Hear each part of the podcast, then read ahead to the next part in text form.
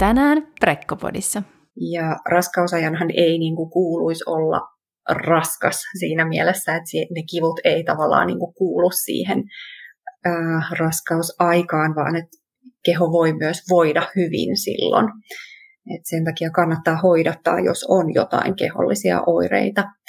Ja yhä enemmän ainakin itsestä tuntuu, että on tullut vastaanotolle sellaisia, jotka on ihan loppuajalla tai siinä raskauden niin kuin lopussa ja haluaa tulla vähän niin kuin valmistautumaan kohti synnytystä, että rentouttamaan sitä kehoa ja, ja valmistautumaan, valmistautumaan synnytykseen. Kuuntelet Prekkopodia, kaikkea asiallista ja asiatonta keskustelua raskaudesta, vanhemmuudesta ja elämästä. Aiheita pohditaan mielenkiintoisten vieraiden kanssa joka viikko. Tukea odotukseen ja vanhempana olemiseen. Preggo.fi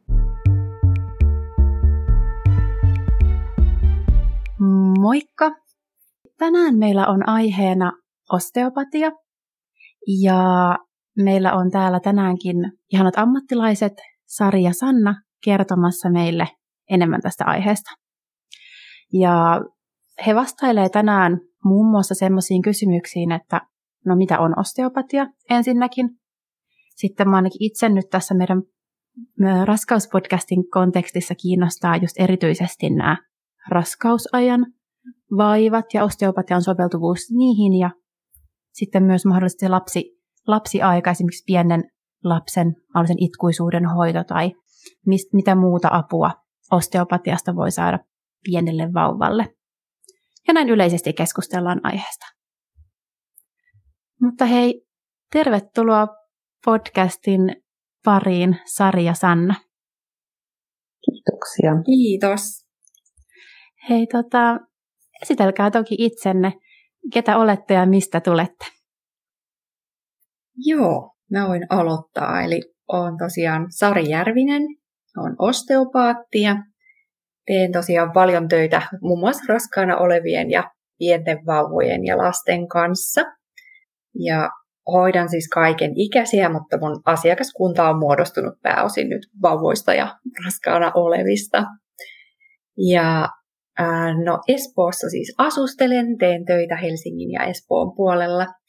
Mulla itselläni ei ole toistaiseksi lapsia, mutta kouluaikana pääsin hoitamaan ensi kerran sitten raskaana olevia ja ihan pientä vauvaa ja sitten oikeastaan siitä lähti tämmöinen palava innostus hoitaa etenkin heitä enemmän.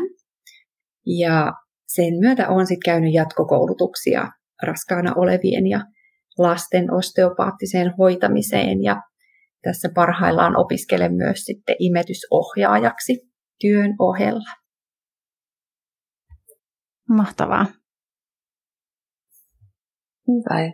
Mun nimi on Sanna Koutaniemi ja olen myös osteopaatti. Asun tuolla Itä-Helsingissä.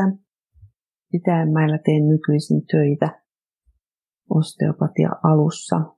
Ja tota, mäkin hoidan ihan kaiken ikäisiä ihmisiä, mutta tota, pääasiassa asiakaskunta koostuu naisista. Ja sitten viikoittain käy myöskin ihan lapsia, vauvoja, raskaana olevia hoidossa. Tämä on ollut tosi antoisa ammattia. Mua kiinnostaa ehkä eniten just lasten osteopatia, naisten osteopatia, erilaiset raskauteen ja muut naiseuteen liittyvät vaivat. Näihin pyrin erikoistumaan tässä. Ja olen myös suorittanut imetysohjaaja koulutuksen, eli meiltä saa aina semmoisissa imetykseen liittyvissä perusongelmissa myöskin apua. Joo, hyvä. Ja tuossa just Sanna taisikin mainita tosiaan osteopatia alku on se teidän, voiko nyt sanoa klinikka tai toimipiste, missä teette? Joo, se on tuolla Pitäjänmäellä Helsingissä hyvien liikenneyhteyksien päässä. Just näin. Ja jotenkin tietysti hauskaa, että vaikka ajatellaan, että eihän osteopatia missään nimessä ole pelkästään varmaankaan, tai kohta me se kuullaan, mutta raskaana olevien tai vauvojen hoito, mutta tota, ainakin itselle se on nyt tässä viime vuosina, kun on enemmän niin kuin tähän raskausaikaan ja omien raskauksien myötä perehtynyt kaikkeen, mitä on, on saatavilla, niin se on näyttäytynyt siltä, että se on tosi suosittu nimenomaan just raskausajan ja sitten niin kuin pikkulapsiajan vaivojen hoidossa. Et sinänsä hauskaa, että nostitte molemmat niin kuin tonne, että kuitenkin se, että et, et, on iso asiakaskunta just nämä. On ja niin kuin lapsiin raskaana olevien hoitoon se soveltuu hirveän hyvin sen takia, että osteopatiassa on paljon myös tämmöisiä tosi hellävaraisia ja lempeitä tekniikoita, mitkä on sitten yleensä raskaana olevat kokee ne hyvin miellyttävinä ne tekniikat ja myöskin ne tehoaa hyvin tuollaisessa raskausvaiheessa. Hmm. Joo, kuullaan kohta vielä lisää, että miksi, miksi just, vaikka niin kun, tai lyhyesti sanoitkin, että miksi soveltuu just raskausaikaan erityisesti. Mutta hei, kertokaa tosiaan ihan aluksi kuulijoille ja myös minullekin, että mitä se osteopatia oikeastaan on? Joo, no ihan tälleen lyhyesti sanottuna se osteopatia on kehon hoitamista käsin eli manuaalista terapiaa ja siinä pyritään sitten oireiden ja niiden syyn hoitamisen ohella niin auttamaan kehoa toimimaan kokonaisuutena ja siten tukemaan nimenomaan sitä asiakkaan terveyttä. Eli osteopaatin tehtävänä on, on ikään kuin löytää se terveyskehosta ja vahvistaa ja tukea sitä, jotta sitten kehon, kehon paranemismekanismit pääsee toimimaan siellä optimaalisesti. Ja No, osteopaatti on erikoistunut tuki- ja liikuntaelinvaivojen hoitoon, mutta hoidetaan paljon myös toiminnallisia vaivoja, eli muun muassa päänsärky ja migreeni tai stressioireet, tämmöiset toiminnalliset vatsavaivat, myös kuukautiskivut ja muut lantion alueen kivut ja sitten raskausajan vaivat on, on tosi tyypillisiä. Kerrotaan niistä tuolla vähän myöhemmin myöhemmin vielä lisää, että mitkä kaikki, kaikki erityisesti.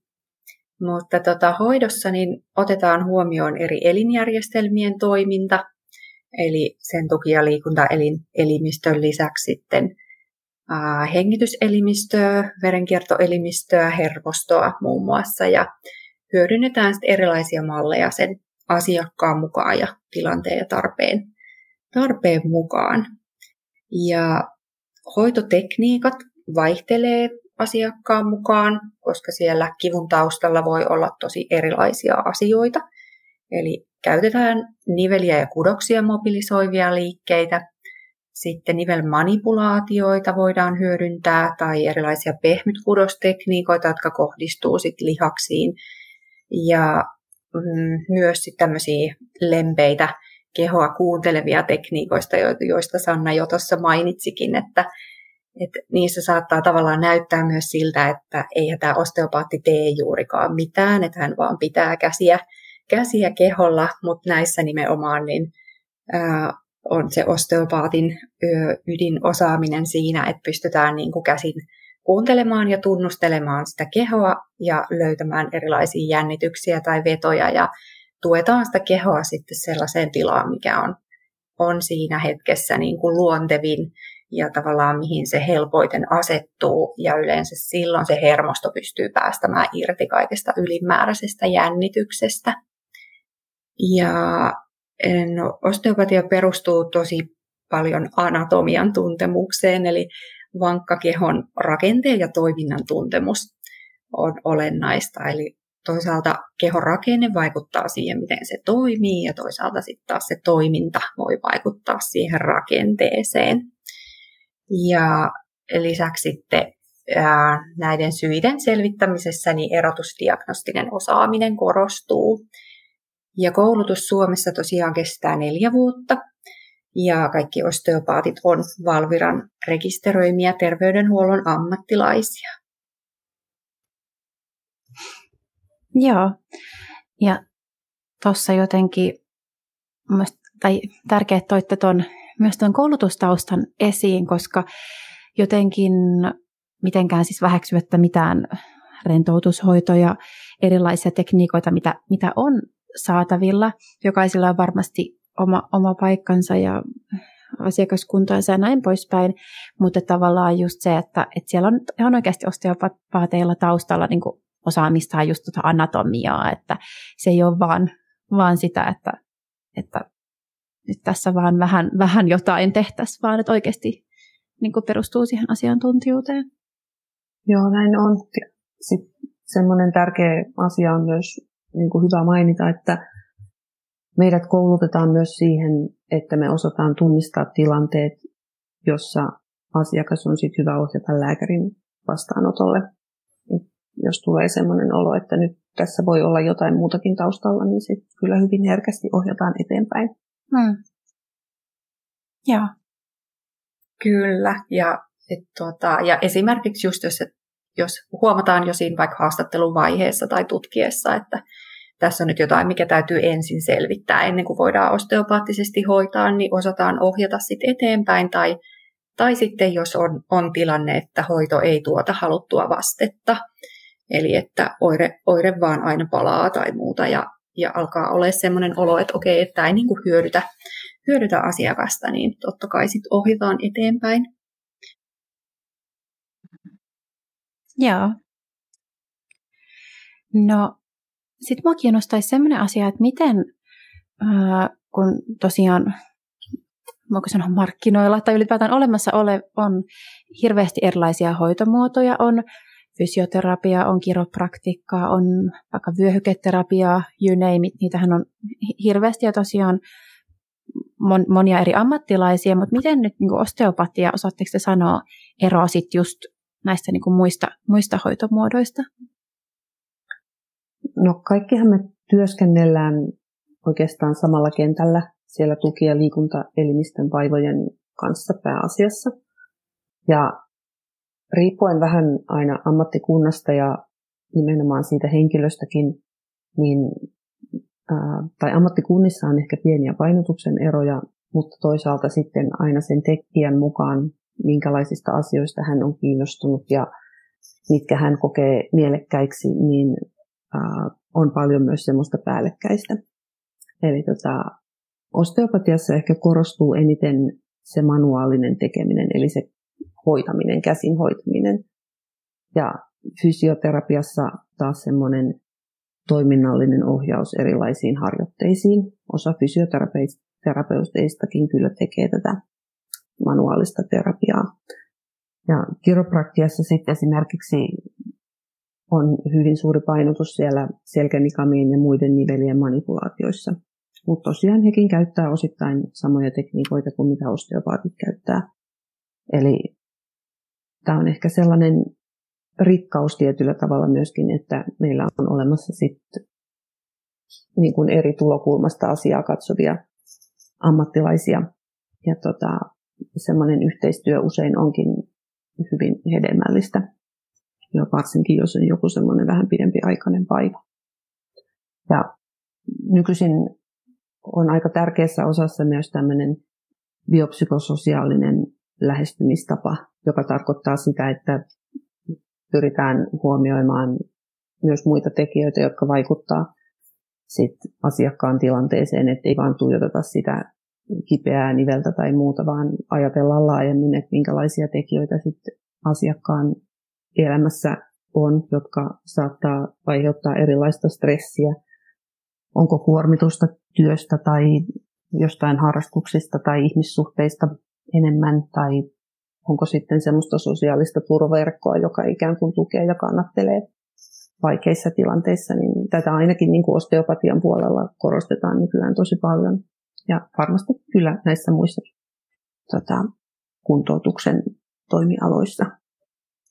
Joo. Tule, tuleeko sinulla Sari jotain mieleen vielä muuta? Mm, no joo, siis pääpointti ehkä siinä, että samoja ihmisiä me kaikki hoidetaan, mutta jokainen vähän siitä omasta näkökulmasta ja, ja tota, ehkä niin kuin, ää, tavallaan se on parasta, että se asiakas löytää itselleen sen sopivimman hoitomuodon just siihen tilanteeseen, että, että saa niin kuin avun avun oireisiinsa. Näin on. Joo. No hei, mitä sitten, kenelle sitten suosittelemaan tai kenelle tämmöistä tai osteopatia soveltuu? No osteopatia oikeastaan sopii ihan kaikille. Et, niin kun, hoitoonhan luottaa siis urheilijat, ää, sitten käy paljon toimistotyöntekijöitä. Semmoinen perusniskahartiaseudun oireisto on tosi tyypillinen syy, syy tulla hakemaan apua. Mutta sitten enenevissä määrin kyllä lapsiperheet on, on nykyään, että enem, yhä enemmän käy just vauvoja ja raskaana olevia, olevia hoidossa. Varmasti ehkä tietoisuuden lisääntyminen on yksi syy, miksi näin on. Niin kuin tuossa aikaisemmin just puhuttiin, että, että tosiaan vauvat ja raskaana olevat on se suuri asiakaskunta nykyään, niin varmasti se on yksi, yksi selittävä tekijä siinä taustalla. Ja ää, noista tyypillisistä vaivoista, että mihin tämä nyt erityisesti sitten raskaana olevilla soveltuu ja miksi, niin oikeastaan se, just kun se keho on, on niin mukautuvassa tilassa jatkuvan muutoksen myötä, niin se keho ottaa vastaan myös sitä hoitoa yleensä paljon herkemmin, niin se on niin kuin tavallaan optimaalinen aika hoitaa kehoa. kehoa ja tota, tyypillisiä syitä on siis tämmöiset erilaiset selän kiputilat, voi olla tuollaista alaselän toispuoleista S-nivelen kiputilaa tai liitoskipuja, tuntuu, että täällä nivusalueella tai häpyliitoksessa tai lantion pohjassa. Sitten iskiashermon oireilut, eli semmoinen sähköinen, sähköinen is, sähköiskumainen tunne, tunne tuonne tota alaraajaan tai pakaran alueen kipua. Sitten lantion ja lonkkien alueen vaivat on on melko tyypillisiä, että voi olla ihan siis paineen tunne tai kipu. Ja joskus se oireilu voi olla tosi voimakastakin ja ihan siis rajoittaa toimintakykyä. Että tota, liitoskivut voi olla muun muassa sen verran voimakkaita, että on vaikea kävellä. Että se kävely vähän niin kuin on semmoista vaapuvaa ja joka askel sattuu tyylistä, niin silloin, silloin on niin kuin hyväkin hoidattaa. Ja raskausajanhan ei niin kuin kuuluisi olla raskas siinä mielessä, että ne kivut ei tavallaan niin kuin kuulu siihen raskausaikaan, vaan että keho voi myös voida hyvin silloin. Et sen takia kannattaa hoidattaa, jos on jotain kehollisia oireita. Ja yhä enemmän ainakin itsestä tuntuu, että on tullut vastaanotolle sellaisia, jotka on ihan loppuajalla tai siinä raskauden niin kuin lopussa ja haluaa tulla vähän niin kuin valmistautumaan kohti synnytystä, että rentouttamaan sitä kehoa ja, ja valmistautumaan, valmistautumaan synnytykseen. Ja no sitten toisaalta niin kuin synnytyksestä palautuminen on myös yksi, missä me voidaan tukea, tukea osteopaattisella hoidolla sitä palautumista sekä äidillä että vauvalla. Vauvoilla sitten taas tyypillisiä syitä on esimerkiksi itkuisuus, toispuoleisuus. Se voi olla pään toispuoleisuutta, että vauva suosii päätä toiselle puolelle, tai sitten että koko ranka on vähän niin kuin semmoisessa banaanimuodossa sivutaivuttuneena. refluksioireilu, eli pulauttelu, tai sitten semmoinen, että kuulee selkeästi, että se maito seilaa, seilaa siellä ruokatorvessa, mutta vauva sitten mieleskelee sitä. Ja vatsavaivat on ehkä yksi tyypillisimpiä syitä. Sitten imuotteen haasteet, eli jos on imetyksen kanssa jotain pulmia, niin se on yksi. Ja sitten kireä kielijänne on ehkä semmoinen kanssa, mitä, mm, minkä vuoksi tullaan, etenkin jos on siis käynyt sen kireän kielijänne operaation, niin, niin osa tulee myös ihan lähetteellä sitten sen jälkeiseen hoitoon. Ja uniongelmat tulee kanssa vielä mieleen, mieleen tästä tämmöisinä erityisinä asioina. Joo, wow.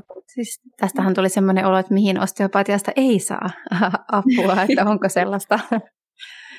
Että tosi monipuolisesti. Ja jotenkin ehkä itselle jäi just mieleen korostu tuosta, mitä sanoit, että ehkä mäkin ö, suuntaisin tuossa aikaisemmin ehkä ajatuksena, että no raskausaika tai elämä ylipäätään on täynnä niin kuin vaivoja, mihin se totta kai myös ehkä viimeisse, niin kuin viimeistään hava, havahdutaan, mutta sitten myös just tuossa raskausajassa, että sillä voi myös osteopatialla hakea sitä rentoutumista. Että jotenkin aika kiva ajatus, että sekä kiputiloihin ja NS-vaivoihin, mutta sitten myös yleiseen rentoutumiseen ja hyvinvointiin sopii. Kyllä sopii todella hyvin. Ja varsinkin niin kuin stressi, jos on kovin semmoisia stressioireita ja tuntuu, että keho on ylikierroksilla, niin se on kyllä semmoinen tila, mitä osteopatialla hyvin usein voidaan helpottaa. Ja sitten on ehkä voimavaroja niin kuin, uh, löytää sit niitä tekijöitä, millä siihen omaan stressiin pystyy vaikuttamaan. Joo, niinpä. Ja jotenkin itsekin itse asiassa vein tota meidän esikoista silloin, kun hän oli ihan pieni, niin just näihin, mitä, mitä mainitsitte, näitä tyypillisiä vauva-ajan vaivoja. Tai en tiedä, onko ne tyypillisiä, mutta kuitenkin tuntuu, että niistä monesti puhutaan. Just oli, oli tämmöistä vähän selittämätöntä itkusuutta ja vatsavaivaa ja niin kun silloin sitten osteopatiassa nimenomaan sitä, sitä hoidettiin, että ainakin itsellä on just se kokemus, että siihen tilanteeseen oli tosi hyvä. Ja tuntuu jotenkin, että tosi moni, ää, sitten kun itsekin kyselin vähän, että no mi, mistä lähteä tätä asiaa purkamaan, niin sitten moni niin kuin tunnisti jotenkin tänne, että no hei, että osteopatia. Että se oli kyllä semmoinen, että mistä, mistä moni oli jo saanut avun. Joo, ja nykyisin siis ainakin pääkaupunkiseudulla niin ihan neuvolastakin saatetaan jo ohjata käymään osteopaatilla tai sanotaan, että voisitte kokeilla osteopatiaa, jos on hmm. jos kovin paljon nikkusuutta tai selkeää semmoista pään toispuolesta käyttöä tai kolikkivaivoja. Et se ehkä johtuu siitä, että tuolla metropoliassa on menossa semmoinen tutkimuskin itse asiassa niin kun, ää, osteopatian mahdollisuudesta parantaa niin kuin tämmöistä, tai hoitaa tämmöisiä kolikkivaivoja vauvoilla. Et sitä kyllä kaikki odottaa mielenkiinnolla, että minkälaisia tuloksia siitä mm. sitten tulee. Joo. Ja jotenkin myös just, nyt en muista ihan Sanna millä sanoin sanoit tuossa, mutta että jotenkin, että se, että sitten tietyllä tavalla se kokonaisvaltaista hoitoa tai jotenkin sitä, että vaikka sitten, vaikka sitten se osteopatia olisi osa, osa sitä hoitoa tai niin kuin tilanteen ratkaisua tai voi ohjata myös ylipäätään eteenpäin. Että jotenkin oma kokemus oli myös sit se, että ehkä sieltä osteopatiasta vaikka oli apua, niin ei löydetty semmoista suurta niin kuin rat, ratkaisua asiaan, että, että ehkä todettiin, tai osteopatia silloin, paatti silloin totesi, että, että vauvalla vaikka ei ole semmoisia niin kuin jän, jännityksiä, mitä, mitä voisi olla, mutta sekin auttoi toisaalta eteenpäin, että sitten oli myös yksi asia poissuljettu ja vähän niin kuin kortti katsottu. Mm, ja, ja kyllä niin kuin vauva selkeästi nautti silloin niistä hoidoista. Mm, no, mitä sitten kerroitte tuossa tietysti, että mm, osteopatialla, että jos nyt kärsii uniongelmista ja lähdetään hakemaan siitä, siihen apua, niin varmaan ehkä se hyöty on sitten, että ne mahdollisesti helpottaa tai mikä tahansa se vaiva nyt onkaan, kun monia luettelitte, mutta et voiko silleen yleisesti tiivistää tai kerätä osteopatian semmoisia hyötyjä? No, mä ajattelisin, että se hyöty tulee nimenomaan siitä, että osteopaatti ajattelee sitä asiakkaan tilaa niin kuin hyvin monesta suunnasta, just näiden monien elinjärjestelmien suunnasta. Eli jos on joku nivel vaikka kipeänä, niin ei mietitä vaan sitä kipeää niveltä ja sitä liikuttavia lihaksia, vaan niin kuin pohditaan kehon semmoisia toiminnallisia lihas- ja faskiaketjuja ja kehon kannatusta, että onko täällä ehkä jotain sellaista, mikä voi vaikuttaa sen nivelen toimintaan. Ja sitten mietitään sen oirealueen hermotusta sekä niin kuin tätä motorista hermotusta että autonomista hermotusta, että miltä alueelta se tulee rangasta, onko täällä jotain jännitystä, vaikuttaako se ehkä sitten tähän toimintaan. Mietitään just hengitystä, verenkiertoa, lymfakiertoa, toimiiko pallea hengitys hyvin, onko jotain sellaista jännitystä vaikka lantion pohjassa tai rintakehässä yläosissa, joka voi haitata sit kehon nestekiertoa ja niin kun sitä kautta hidastaa semmoista kuona-aineiden poistumista. Niin siitä tulee mun mielestä se suurin hyöty. Eli hoidetaan niin kuin monella tasolla kehoa. Ja sitten yleensä se hoito on just tosi rentouttavaa, eli asiakas pääsee semmoiseen syvään rentouden tilaan. Ja silloin keho lähtee myös itse korjaamaan tilannetta. Monet sanoo hoidon jälkeen, että tuntuu, että palikat on paremmin järjestyksessä. Mm. Eli se on semmoinen niin kuin laajempi hoito tietyllä tavalla. Ja osteopatiassa huomioidaan sit yleensä myös tämmöinen kehomieli, mistä puhutaan nykyään paljon. Se hoito voi nostaa pintaan erilaisia tunteita, koska joskus ne varastoituu johonkin osaan kehoa. Ja sen takia on tärkeää luoda siihen hoitotilanteeseen semmoinen turvallinen tila hyväksyvällä läsnäololla ja sitä kautta sitten asiakkaalla on mahdollisuus niin kuin kokea myös niitä tunteita ja päästä semmoisella niin kuin tunteiden tasolla ikään kuin myös työstämään niitä ongelmia, mitä ehkä kehoon on varastoitu. Eli semmoista hyvin kokonaisvaltaista hoitoa, mm. jos nyt tämmöistä hyvin yleispätevää sanaa voi käyttää. Joo, kuulostaa kyllä siis ihanalta. Että jotenkin nyt, no, itsellekin tulee semmoinen olo, että, että oi pääsispä tämmöiseen, miksei myös kiputilojen hoitoon, mutta myös vähän tämmöiseen rentoutushoitoon. Että varmaan niin kuin, mä että kyllä varmasti niin kuin aina, aina paikallaan, tai mitä kuvasit? Kyllä ainakin osteopaattien mielestä. niin. no, mitä sitten, jos mietitään nimenomaan nyt, sanoit, että tarkoituksella on tietysti luoda asiakkaalle hyvä ja semmoinen äh, niin kuin, turvallinen, turvallinen tila niin kuin myös sen mielen puolesta, mutta jos mietitään niin kuin, äh, sitä osteopatian soveltuvuutta, niin onko jotain semmoisia tilanteita tai vaikka asiakkaan liittyviä tekijöitä, milloin se osteopatia ei sopisi tai ei olisi turvallista? Mm, no joo, siis kyllä, että lähtökohtaisesti hoito on turvallista, että sen takia haastatellaan asiakasta just vaikka esimerkiksi oireen alkuperästä, että onko joku trauma taustalla vai onko se alkanut pikkuhiljaa jotenkin rasituksen myötä tai, tai vaikka raskausaikana just, että onko se kehon muutos siellä pikkuhiljaa tuonut jotain oireilua esiin vai, vai mistä se johtuu. Ja mm, jos nyt olisi siis joku akuutti mm, trauma, onnettomuus, mikä tahansa taustalla, niin totta kai sitten ensin käytäisiin lääkärissä ja tutkittaisiin, että onko mitään murtumia tai pois suljettaisiin tämmöiset asiat, että se nyt yhtenä tulee mieleen. Toki sitten jotain perussairauksia voi olla, mitkä, mitkä tota, on esteitä tehdä tiettyjä tekniikoita. Että nämä kaikki me käydään läpi koulutuksessa ja tiedetään, jotta me sitten osataan valita ne yksilöllisesti ne hoidossa käytettävät tekniikat ja huomioidaan silloin se asiakkaan ja kaikkien turvallisuus siinä siinä, mutta lähtökohtaisesti siis on turvallista ja just tuossa niin kuin puhuttiin jo aiemmin, niin lasten, etenkin vauvojen ja, ja sitten tota, myös oikeastaan lastenkin kohdalla, mutta miksei aikuistenkin, niin hyödynnetään tosi paljon niitä kevyitä tekniikoita. Eli me ei niin kuin suoraan mennä itse tekemään sinne kehoon jotakin, vaan me annetaan sen kehon, annetaan mahdollisuus sille keholle tehdä tehdä, että ohjataan enemmänkin kevyesti, kevyesti sitä, jotta se hermoston kautta se vaikutus tulee, tulee sinne rentoutumiseen ja keho pystyy päästään niistä jännitteistä silloin eroon. Joo, eli lähtökohtaisesti soveltuu, mutta sitten totta kai, no, jos on jotain sellaisia erityistilanteita, niin käydään lävitse. Juuri näin.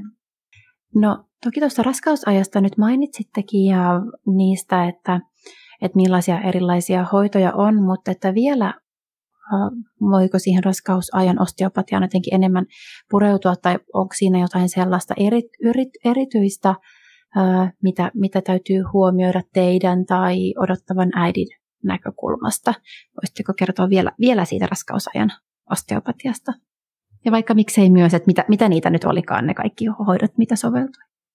Kaikki vaivat. Uh, hmm. Osteopaatti niin kun, pyrkii tukemaan sitä kehon luontaista sopeutumiskykyä tähän raskausajan isoihin muutoksiin. Siellä tapahtuu tosi paljon muutoksia hormonitoiminnassa, ryhdissä, kun se kasvava vatsa vie painopistettä eteenpäin kehon nesteen määrä lisääntyy ja verenkierto ikään kuin siinä kautta voimistuu aika paljon. Ja mitä paremmin se keho pystyy sopeutumaan siihen muutokseen, niin sitä vaivottomampi sitten yleensä raskausaika on. Ja toisaalta se raskaus tekee sitten sen odottavan äidin kehon hyvin vastaanottavaiseksi tämmöiselle osteopaattiselle hoidolle ja hyvin semmoisille lempeille, pehmeille tekniikoille. Ja tota, ää, ihan ensimmäinen semmoinen asia, mitä ajattelisin ennen kuin puhutaan edes mistään kivuista, on se, että, että osteopaatti voi tukea sitä äidin kehoa niin, että semmoiset jännitykset tai liikerajoitukset, mitä ehkä saattaa olla lantiossa tai selkärangassa, niin hoitaa niitä, jotta esimerkiksi lantio pystyy sit paremmin avautumaan ja synnytystäkin ajatellen sit siellä loppuvaiheessa, mutta myöskin se, että ranka pystyy mukautumaan sit paremmin näihin ää, vatsan kasvuun ja liikkeisiin, mitä joutuu sitten tai mitä keho pääsee sitten tekemään.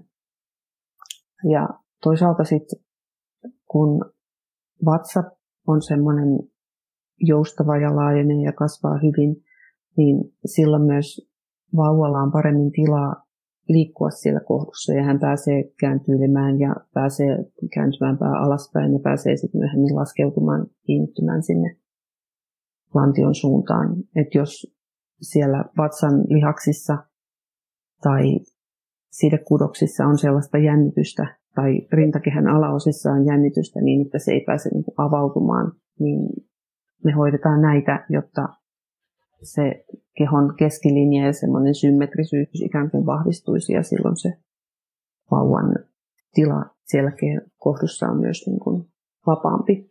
Sitten tulisi mieleen myös tämmöinen kasvava kohtu, kun se työntää myöskin vatsan sisäelimiä ylöspäin, tulee painetta palleja lihakseen, niin se aiheuttaa helposti sitten turvotusta. Se voi aiheuttaa närästystä, koska tulee vatsalaukkuun ärsytystä. Se voi aiheuttaa semmoista paineen tunnetta ja sitä kautta sitten palleja hoitamalla saadaan usein sitä nestekiertoa pallean tämmöistä pumppausvaikutusta toimimaan paremmin ja närästystä saadaan helpotettua. Ja sitten, mitäs muuta, tuleeko sulla Sari vielä muuta mieleen? Mm, No sitten myös oikeastaan toi niin kun lantion pohjaan kohdistuva rasitushan lisääntyy sen mm. raskauden edetessä. Tulee pitkäkestoista painetta sinne, niin sitä rentouttamalla pystytään myös yleensä helpottamaan oireilua, oireilua ja sitten vaikuttaa siihen nestekiertoon myös, myös siellä lantion pohjan alueella. Ja sitten tietysti just synnytyksen jälkeen jos äidillä on jäänyt kovin paljon kipuja, niin ää, näitä voidaan myös hoitaa osteopaattisesti. Myös jos synnytys on ollut kovin pitkä, ponnistusvaihe on pitkittynyt, tai sitten jos se on ollut hyvin tämmöinen nopea syöksysynnytys, niin se luo aika paljon rasitusta vauvaan siinä, kun hän kulkee sen tota, synnytyskanavan läpi niin erityisesti tämmöisissä tilanteissa usein sitten voi olla sen jälkeen ikuisuutta tai semmoista toispuoleisuutta ehkä vauvan kehossa ja osteopatilla käynti sitten saattaisi näitä kanssa helpottaa. Pystytään näitä synnytyksen tuomia jännityksiä rentouttamaan sieltä vauvan kehosta. Hmm. Hmm.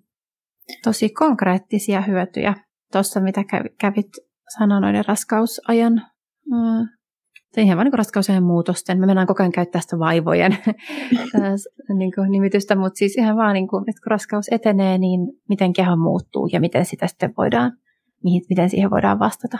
Mm. Mielenkiintoista.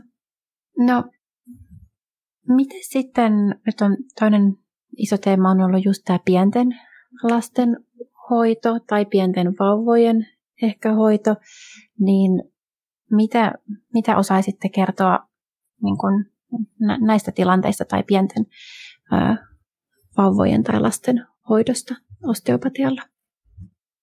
Joo, no oikeastaan mä vielä vähän tuohon edelliseenkin aiheeseen viitaten mm. linkittäisin tämän, että, että osteopaattisesti ajatellaan tai sen ajattelun mukaan, niin äidin kehon jännittyneisyys ja liikerajoitukset niin vaikuttaa myös siihen, että miten vauva pystyy liikkumaan siellä kohdussa. Eli käytännössä jo silloin raskausaikana, kun hoidetaan, niin välillisesti hän myös sit se vauvakin saa, saa tosiaan hoitoa siinä. Ja no sitten syntymän jälkeen, niin osteopatia soveltuu hyvin, hyvin tota hoitamiseen. Esimerkiksi Ranskassa on, on yleistä, että vauvoille tehdään osteopaattinen hoito pian jo syntymän jälkeen. Ja se hoito on tosiaan tosi hellävarasta ja etenee ihan sen vauvan, vauvan tahtisesti. Ja me varataan ainakin meillä niin ihan hyvin aikaa siihen vauvan hoitokäynnille, paljon enemmän mitä se itse hoito kestää. Et jotta sit siinä vastaanotolla voi kiireettömästi muun muassa vaihtaa vaippaa tarvittaessa tai syöttää ja voidaan käydä sitä imetystilannetta sitten halutessa läpi läpi ja lisäksi jää hyvin aikaa keskustelulle, että jotta voidaan sitten vielä keskustella siitä itse hoitotilanteista ja mahdollisesti ohjata sitten vanhemmille vielä kotiin jotakin ohjeita, jotka tukee niitä hoitotuloksia. Et esimerkiksi äh, jos on jotain pään toispuoleisuutta, niin vaikka sitä kehoa hoidetaan ja saataisiin sieltä sieltä heti liikkumaan sitä päätä paremmin, niin sit se on hyvä huomioida myös arjessa tietyissä tilanteissa, mitkä toistuu säännöllisesti, että vaikka hoitopöydällä ollessa, että onko se hoitopöytä asetettu sillä että vauva aina katsoo toiseen suuntaan, että tavallaan vahingossa tulee suosittua tiettyä suuntaa vai onko siellä sitten jotain hymynaamoja esimerkiksi laitettu toisellekin puolelle, että vauva välillä kääntää kääntää katseensa sinne tai missä asennossa tyypillisesti nukkuu tai muuta, muuta vastaavaa, niin sillä voidaan siis ennaltaehkäistä sitten näitä toispuoleisuuden aiheuttamia muutoksia kehossa, kuten esimerkiksi sitä kallon vinoutumista, jos pää on pitkän aikaa niin kuin vaan, vaan toiseen suuntaan ja pienellä vauvalla vielä se, se tota, pään kannattelu ei onnistu, niin niin se pää on pitkään siinä maata vasten, varsinkin selinmakuulla, niin sinne saattaa tulla sitten semmoista kevyttä vinoutumista. Ja tota, no niin kuin tuossa mainitsin aiemmin, niin se itkuisuus ja vatsavaivat ja nämä toispuoleisuudet on tosi tyypillisiä tai semmoisia usein vastaan tulevia syitä, syitä tota, tulla vauvan kanssa hoitoon ja voi olla tosissaan niin, että se pää on sinne toiseen suuntaan, että, että se kääntyy kyllä toiseenkin, mutta se aina palautuu takaisin tai sitten se on jo ihan enemmänkin kääntyneenä vain toiseen suuntaan. Silloin se useimmiten vaikuttaa myös siihen imuotteeseen suoraan. Et kun se pää ei pääse liikkumaan normaalisti, normaalisti, niin se keho on vähän jäykkä ja saattaa tulla vaikka rintaraivareita tai, tai sitten imetys onnistuu vain toispuoleisesti. Ja sitten tämmöinen toispuoleisuushan voi näkyä myös siinä, kun vauva lähtee liikkeelle. Niin esimerkiksi ryömiessä käyttääkin vaikka vaan toista kättä eteenpäin mennessä tai jotenkin, että vaan toinen puoli kehosta, kehosta niin, kuin niin sanotusti toimii ja toinen vähän niin raahautuu perässä. No sitten toi refluksioireilu ja imetyshaasteet on semmoinen, etenkin siis imetyksen kanssa, jos on sen imuotteen kanssa jotain haasteita, niin siellä voi usein taustalla olla jotain kehon kireyksiä vauvalla, joita voidaan sitten helpottaa hoitamalla sitä kehoa. Niin se on yksi semmoinen hyvä, hyvä, että vaikka se ei sitten olisi lopulta se itse syy, niin sillä voi saada jo kuitenkin helpotusta oireisiin ja ainakin sitten niin kuin yksi mahdollisuus tutkia, että onko se näin, että onko siellä jotain kehon kireyksiä taustalla. Hmm. Ja vastaanotolle voi tulla siis minkä ikäisen vauvan kanssa tahansa. Että ei ole mitään sellaista ikärajaa, milloin voi tulla. Mm, mulla on käynyt ehkä niin kuin, no pari viikon ikäiset on varmaan nuorimpia, jotka on tulleet vastaanotolle, mutta semmoinen kolme, neljä, viisi viikkoa on ehkä semmoinen keskiverto, missä vaiheessa tullaan ensi, ensi käynnille, käynnille kanssa. Ja, ja tota, tosiaan, niin mikä, mikä näiden oireiden taustalla niin kuin saattaa olla usein, niin voi olla siis kohtuajan asennut, että on vaikka pitkään ollut, ollut jossain tietyssä asennossa siellä vähän niin kuin jumissa, niin se saattaa jättää sinne esimerkiksi yläniskaan jotain jännitettä, että se pää on vähän toispuoleinen tai, tai perätila, jos on ollut pitkän aikaa siinä, niin silloin yleensä se lantion ja lonkkien alue on, on hyvin jännittynyt ja saattaa olla, että vauva ei saa kehoa oikein suoraksi syntymän jälkeen, vaan ne jalat on aina vähän niin kuin koukussa. Ja tuota, tuossa mainittiinkin jo se, että synnytystapa tapa voi joskus myös jättää, jättää niitä jännitteitä, että jos se on tosi nopea tai sitten pitkittynyt ja esimerkiksi avustettu vaikka imukupilla useita kertoja, niin semmoinen voi olla, olla välillä haastava, haastava tilanne ja jättää jännitteitä vähän niin kuin läpi koko kehon, niin näitä sitten puretaan täällä osteopaatin vastaanotolla. Joo. No joo, siis jälleen kerran tässä tuli ihan hirveästi taas semmoista konkreettista hyötyä vauvalle ja just mitä sä mainitsit tuossa, että, että vaikka tilanne olisikin se, että, että se ei nyt just olisi se, vaikka se kireys, se ju, juurisyy, mutta sitten kuitenkin saa niihin vaivoihin sitä, sitä hoitoa ja apua ja rentoutusta. Että aina päästään vähän eteenpäin kuitenkin asiassa. Kyllä, ja joskus se on tosi tärkeä siinä hetkessä, kun on on vaikka itkuisuutta tai jotain oikeasti voimakkaita oireita ja vanhemmat alkaa olla tosi väsyneitä, niin ihan vaan se, että joku ottaa tavallaan vastaan sen hetken ja pystyy olemaan läsnä siinä ja kannattelee, kannattelee siinä hetkessä eteenpäin ja osaa vaikka ohjata eteenpäin tai, tai antaa vinkkejä, millä voi niin kuin konkreettisesti helpottaa sitä vauvan oloa, vaikkei pystyisi juuri syytä poistamaan. Hmm. Joo, toi on kyllä totta. Itsekin just allekirjoitan tuon, että, on, että se, että on olemassa käytettävissä olevia keinoja, niin se jo hirveästi tuo sitä ää, niin kuin varmuutta siihen tilanteeseen, että on jotain kortteja, mitä lähteä katsomaan siinä tilanteessa, että, että just näin. No heistä minua kiinnostaisi vielä tietää, että millaista mm. palautetta te olette saanut no, teidän hoidosta ja osteopatiasta nyt yleisesti asiakkailta. No kyllä, siis palaute on usein hyvin niin kuin positiivista ja kiitollista. Että tota, vauvoilla varsinkin se pään tai kehon toispuoleisuus helpottaa usein jonkun verran jo ihan yhdelläkin hoitokerralla ja sitten jos käy pari-kolme kertaa, niin usein helpottaa jo todella paljon ja se on semmoinen, minkä vanhemmat usein huomaa heti. Että tämähän toimii nyt ihan eri tavalla ja imetys voi tuntua ihan hyvinkin, siinä voi tuntua hyvinkin suuri muutos, että kipua esimerkiksi ei enää äidille tunnu rinnassa, kun imetetään, kun on hoidettu sitä pään niin kuin tämmöistä liikerajoituksia tai leukojen liikerajoituksia. Ja tota, monilla helpottaa liitoskivut ihan voimakkaastikin, että on hyvin saanut niin kuin konkata sisään vastaanottohuoneeseen ja sitten pääsee kuitenkin kohtuu helpolla jo kävelemään ulos, niin se on aina semmoinen tosi palkitseva hetki itsellekin. Ja lapsilla myös semmoiset vast, niin kuin vatsavaivat vauvoilla niin helpottaa aika voimakkaastikin. Eli jos on ollut ikuisuutta ja semmoista uh, niin kuin ummetuksen ja ripulin sekamuotoa, niin suolisto ikään kuin rauhoittuu, se reagoi yleensä hyvin siihen hoitoon. Hmm. Ja samoin niin kuin refuksi vai tuota, vaivat helpottaa selkeästi, ei välttämättä katoa kokonaan, mutta vanhemmat huomaa kyllä sen, että tota, se maidon kurlailu vähenee huomattavasti ja vauvan niin kuin olo helpottaa sitä myötä. Joo. Tämmöisiä ainakin. Joo. Haluatko Sari vielä nostaa jotain tähän lisättävää? Mm, No ei oikeastaan tule heti mieleen semmoista.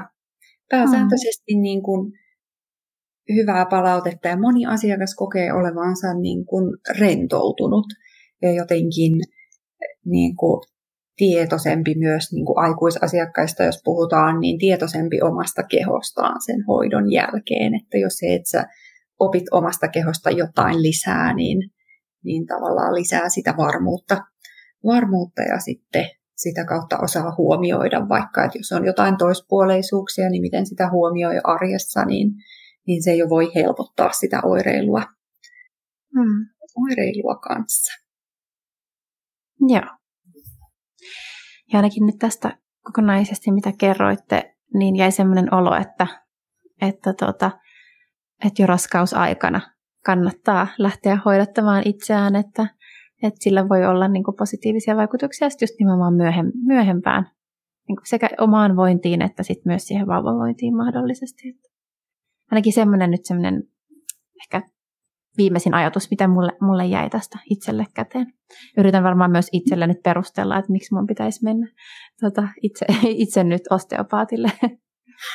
Se oli ihan hyvä perustelu, perustelu mutta juuri näin, että nimenomaan siis koskaan ei toki ole liian myöhäistä hoidattaa itseään, mutta just se raskausaika on tosi otollinen vaihe ja siinä on niin kuin tavallaan hyvää se oman hyvinvoinnin tukeminen, mutta myös sitten sen vauvan vauvan tukeminen jo, jo siinä vaiheessa. Hmm. No hei, tuleeko teille mieleen vielä jotain lisättävää keskusteluun, jotain mitä on mahdollisesti jäänyt sanomatta? Aika kattavasti mun mielestä käytiin tätä läpi. Tuleeko sinulla hmm. Sari jotain mieleen? No samaa mieltä ei tule ainakaan tässä vaiheessa nyt lisättävää. Joo, mennään sillä ja mullakaan nyt ei ole enää mitään polttavia kysymyksiä mielessä, niin mä luulen, että aika kattavasti tuli käsiteltyä tähän.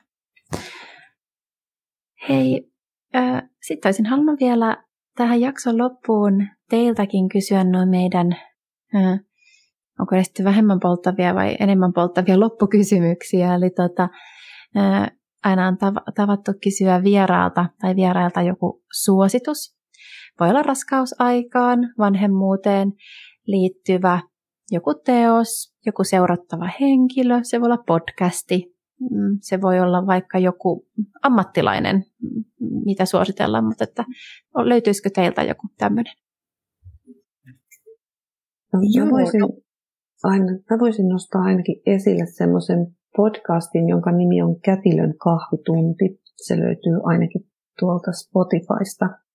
Siinä Joo. on mun mielestä hirveän hienosti ja kattavasti niin kuin käyty läpi raskauden ja synnytyksen eri vaiheita ja myös niin kuin sit vauva-ajasta jonkun verran sitä alku, alkukuukausien ajasta, minkälaisia asioita voi tulla eteen ja mistä ehkä voisi löytää apua ja avattu erityisesti sitä niin kuin synnytysprosessia eri eri näkökulmilta ja sitä, mitä tapahtuu synnytyssairaalassa, niin tuota, se on mun mielestä ollut semmoinen tosi avaava kokemus, kun sen on kuunnellut.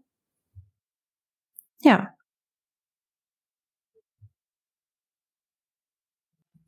Miten Sari, oliko sulla sama mielessä tai haluatko lisätä jotain? No mä oon vähän vähemmän kuunnellut näitä podcasteja, mutta tota, mulle tuli mieleen tämmöinen vauvoihin liittyvä. Tämä on itse asiassa tämmöinen missä kerrotaan sikioaikaisten aistien kehittyneisyydestä ja kehityksestä ja sitten mitä tapahtuu missäkin vaiheessa ja sitten synnytyksen jälkeen, kun paljon tulee vastaanotolla kysymyksiä välillä, että no mikäköhän vaihe tässä on nyt meneillään tai onkohan, osaakohan tämä vauva jo tällaisen asian, niin vinkkaan tällaisesta, tämä on Yle Areenassa, Tiede Ykkösen tämmöinen Vauvan aivot-sarja, missä on neljä jaksoa. Joo. jaksoja, niin ihan niin kuin mielenkiintoista fakta-asiaa myös, jos kiinnostaa. Ehdottomasti. Hyvä. No hei, kertokaa sitten vielä, että mikä on teidän ammatissa parasta?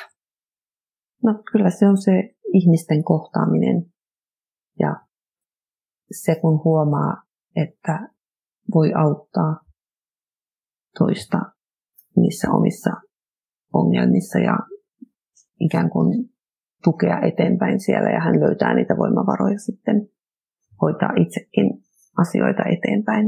Kyllä se on ehdottomasti parasta. Joo.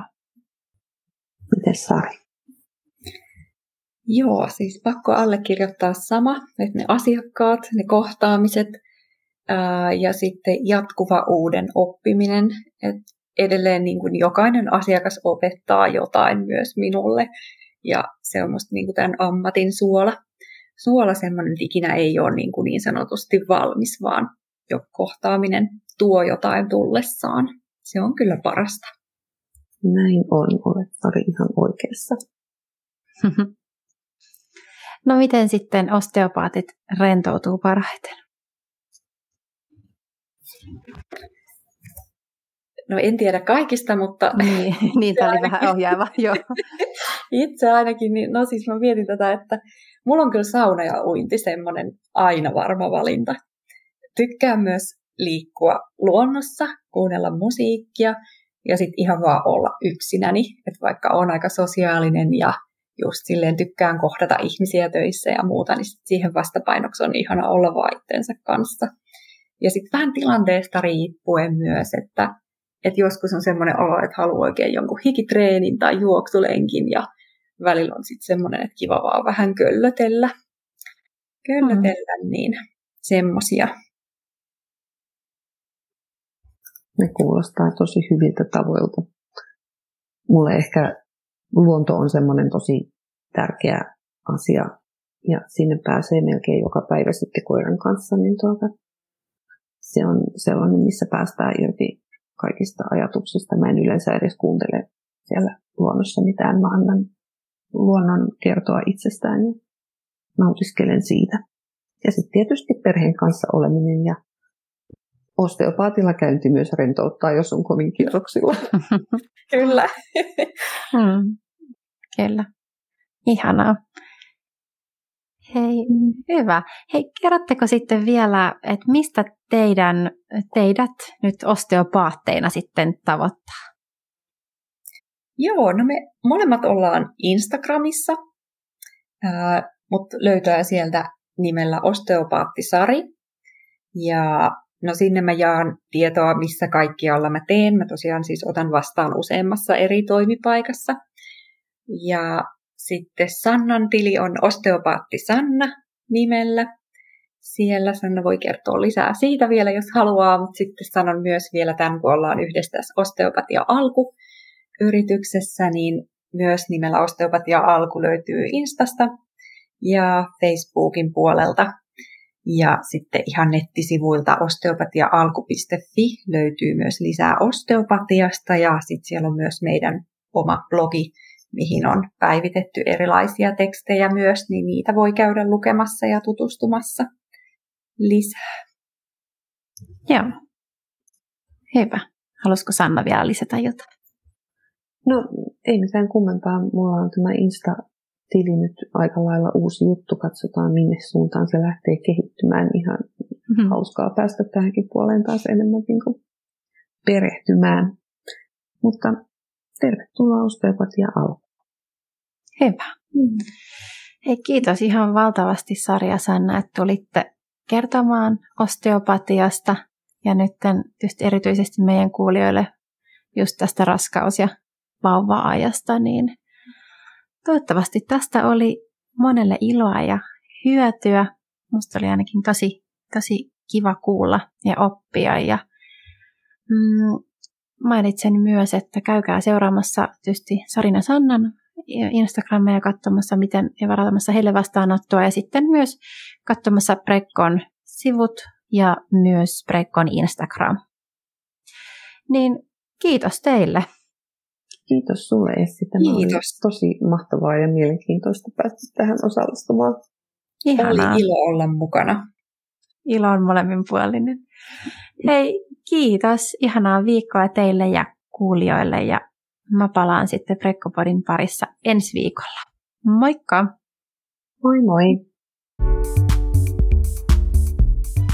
Kuuntelet Prekkopodia.